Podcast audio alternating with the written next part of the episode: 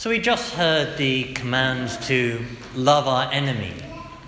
And it's, it's a big thing, it's a big part of our Christian faith to be called upon to love our enemy. So I want to focus on that today. I want to make an observation about it and then make three points. Who is my enemy? Why I should love him? And what does that actually mean in practice to love my enemy? I want to start by making an observation about this. And the observation is this that the Lord Jesus does actually expect us to have enemies. He doesn't say you shouldn't have enemies, rather, he says you should love your enemies.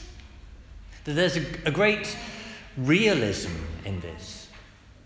And I think that's important to note because it's possible, you know, there's a, a false caricature of our Lord that sees him as cuddly and nice, but a bit out of touch with reality. Whereas here he is, very much in touch with reality, bluntly stating that we do have enemies.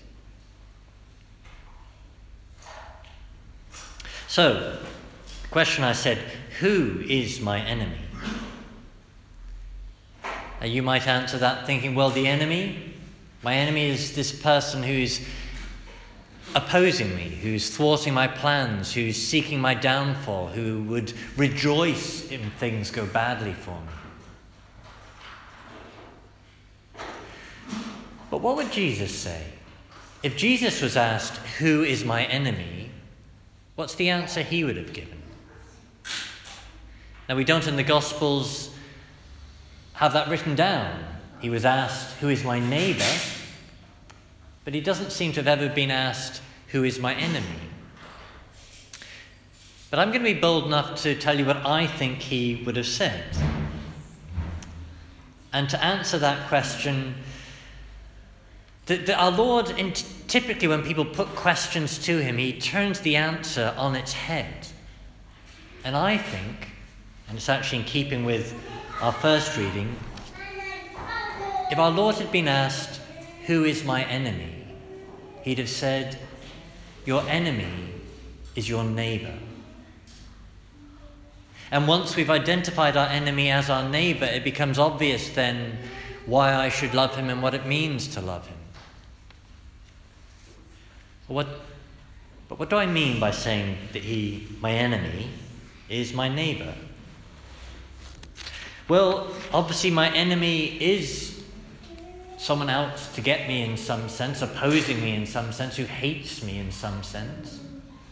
But the point is this that there is something much more fundamental about what defines my enemy, namely the very fact he exists as a human being. Well, the same good God loves my enemy and loves me. The same good God in heaven, as we just heard Jesus say, the Father in heaven causes his sun to rise on bad men as well as good, and his rain to fall on honest and dishonest men alike. And we might note that the Lord Jesus, he loved his enemies, that he chose to die for his enemies, that he died for Caiaphas and Pilate just as truly as he died for Peter, James, and John, that he loved them, even loved his enemies.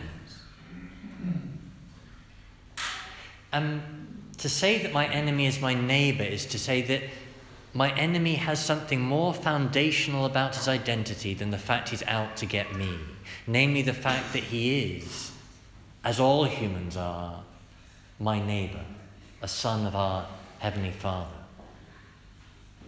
And that means I must love him as my Heavenly Father loves him.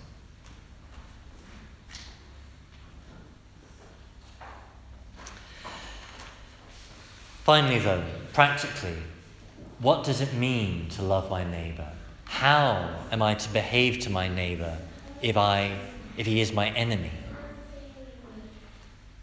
Well, very simply, if I am to love my enemy as my neighbor, then I should seek for him what I would seek for my neighbor, namely his good. To love somebody means to will the good of that person, to want their welfare. That I can't love my enemy if I am seeking his destruction. I can't love my enemy if I'm wanting to rejoice in his downfall.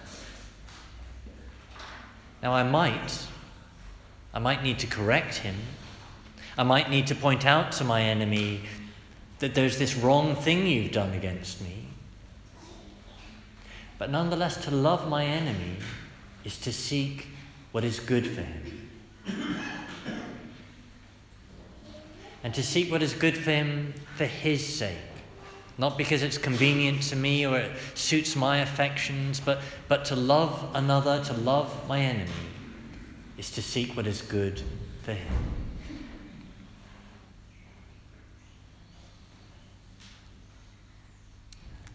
So, who is my enemy? My enemy is my neighbor. He's a son of our Heavenly Father just as truly as I am. Why should I love him? I should love him because my Heavenly Father loves my enemy just as he loves me. And how should I love him? I should love him by seeking his welfare, just as the Lord Jesus sought his welfare, loved him, and chose to die for him.